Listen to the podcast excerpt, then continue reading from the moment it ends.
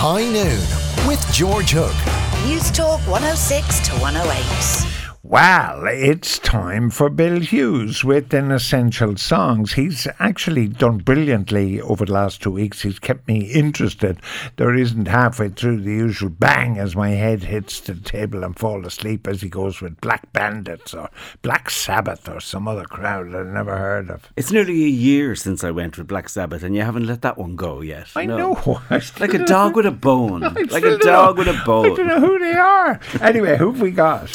Okay, today we have a song that was released as a single in 1971. Okay, we're all right. I'm with it. 1971. That's good.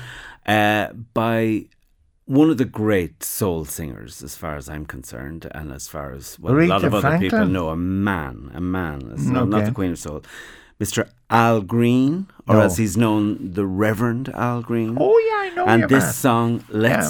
Stay Together." Oh, I, I like this. Let's stay together. Yeah, It's a- this is great. It's a beautiful, beautiful song. Surpri- sorry, can I just stop you for a second? Yeah, okay. Because you know I never interrupt you. Yeah.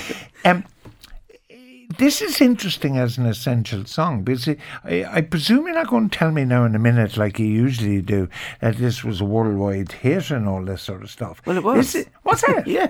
But I mean, I, I think it's great, but I didn't think that it was a huge number song. Uh, it was massive, and Yeah. it was massive not only for Al Green, but there's another version that's very special that we'll talk about later. Yeah. But right now, Okay, let's Al talk Green. about the Al Green. Um, like, in fact, when it was released, it went straight to number one in America. Did it? Yeah. Number one of the actual charts. On the now, actual charts. Not the soul chart. No, no, no. On the actual charts, right, and it also remained number one on the R and B chart for nine weeks. Number one. Now it was produ- written by Al Green and and uh, co-written with Willie Mitchell, and Willie Mitchell's a, a, a kind of a, a formative character for Al Green, but it's very funny. Uh, like the song has gone on to be ranked as one of the greatest songs of all time by Rolling Stone magazine. It's in their 500 greatest songs of all time. It was selected by the Library of Congress in 2010 uh, as an addition to the National Recording Registry, which selects recordings that are culturally, historically, or aesthetically significant. Um, now, Willie Mitchell, funny, his observations about the whole song and how it came about. He loved Al Green and he was working with him and trying to make him better and trying to break his bad habits because he was singing like other people. But I'll tell you about that shortly. Um, You but- keep telling me you're going to tell me but about I have loads else. to tell you. I have loads to tell you. right. But he wasn't the greatest judge of a song. According Al to- wasn't. uh, no, no. According to Willie Mitchell, and "Let's Stay Together" is a case in point because Mitchell had done out the the bare bones of the track, and he wanted uh, Green to write the the lyrics, and Green heard the bare bones, didn't like it at all.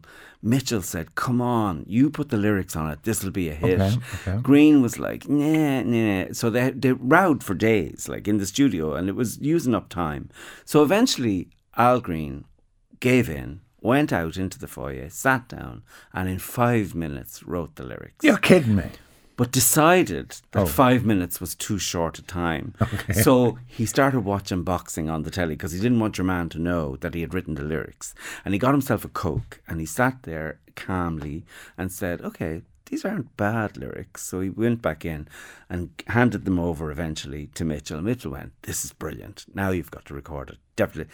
And Al Green said, No, I don't want to record it. It's for somebody else. Let somebody else record it. I think it could be better by somebody else. And this went on again for days. Like there was a whole thing. And eventually they had to go in.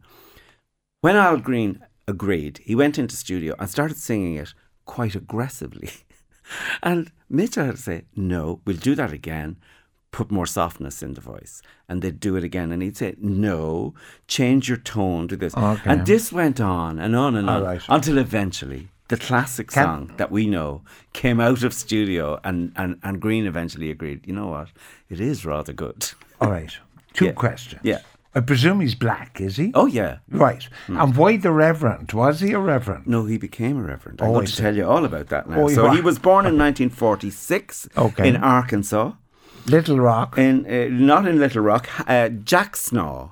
a place called Jacksonville in Arkansas, and um, like he from the in the seventies he had all these hits. Take me to the river, tired of being alone. I'm still in love with you, love and happiness. But his signature song is "Let's Stay Together." Now he was born the son of Cora Lee and Robert G. Green. Now at that stage they had an E on the Green.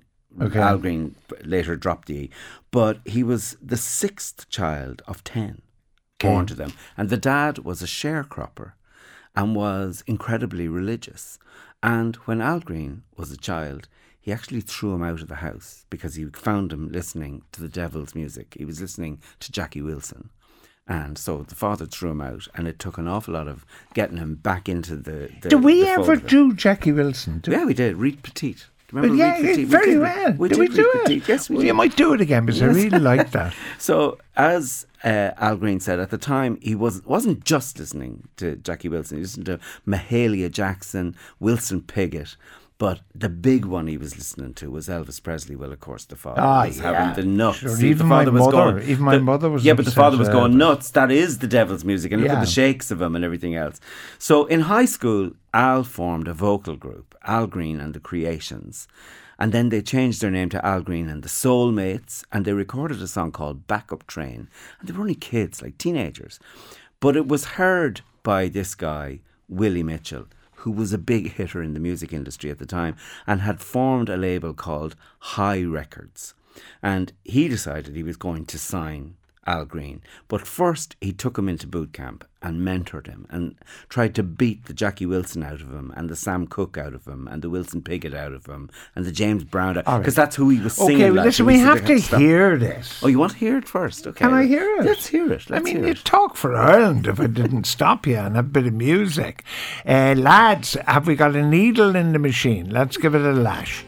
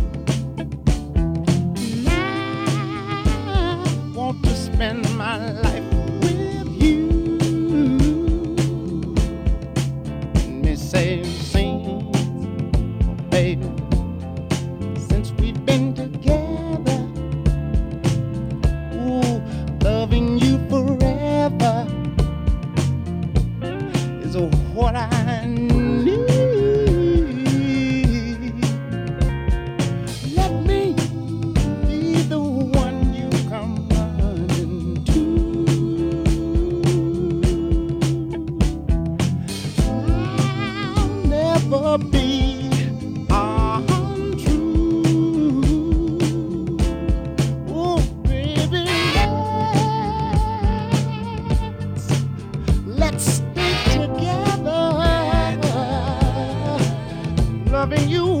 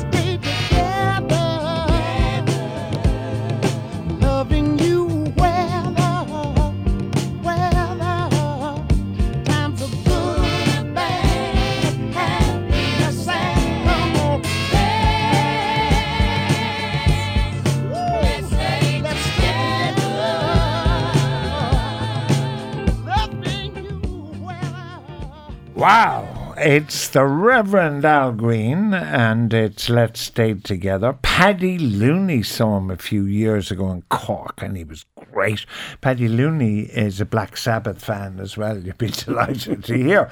But now, you said he had the, the, the, the Jackie Wilson beaten out of him. There's a mm. bit of Jackie Wilson Still there. there, yeah. That's Isn't that, there? that's Don't early on in the career. Oh yeah, totally, totally.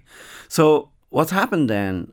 This he became like he had seven consecutive million selling records after this song. Are you The career went mental, Right. and he was at the height of his career, and he became a bit of a ladies' man, and he was dating a woman called Mary Woodson White Right.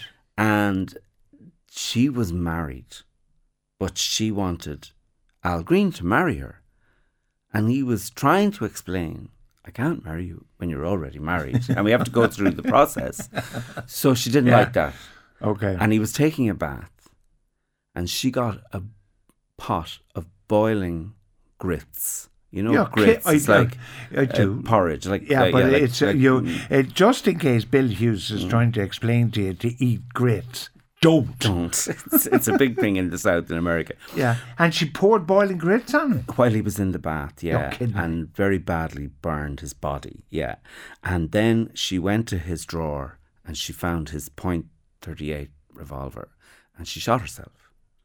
And No, she fatally? left. Yes, and she left a note in her purse that the cops found, and it was a suicide note outlining her full intention to do that. So that he felt was a sign from God that he'd been spared, and he decided, I need to turn my life around. Right. And so he became an ordained pastor Okay. of the full gospel tabernacle choir, uh, tabernacle church in Memphis in 1976. And then in 1979, he he was still touring, combining his music career with his church. Yeah. And he fell off the stage while performing in Cincinnati. Now, he interpreted that as another sign from God that he better start stop recording all the pop stuff and all the soul and R&B stuff Yeah. and that he should start recording gospel music. Okay. And so he turned to gospel music, and his first gospel album came out in 1980.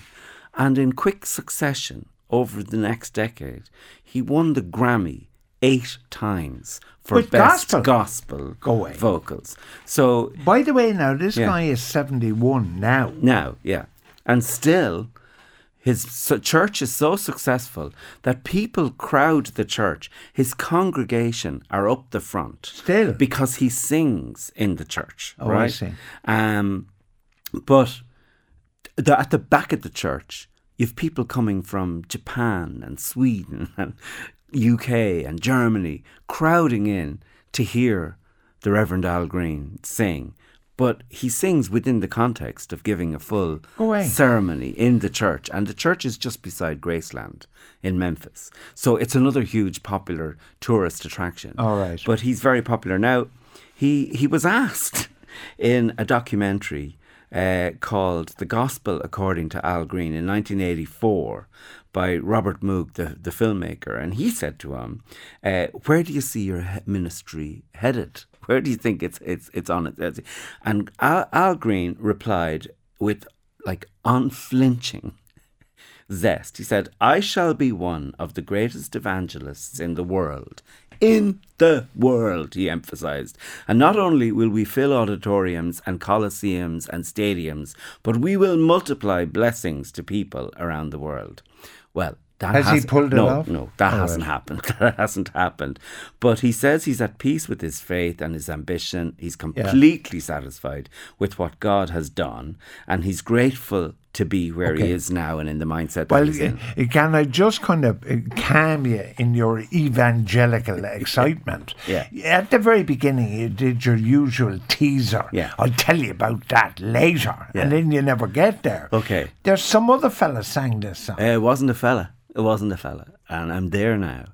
And it was your beloved Anna Mae Bullock, What's it? Tina Turner. Ah! Tina Turner in 1983. I hope we're going to hear it. Yeah. This, oh, listen, the the production studio, they're going mad in there with, with uh, Tina Turner. Well, I'll tell you.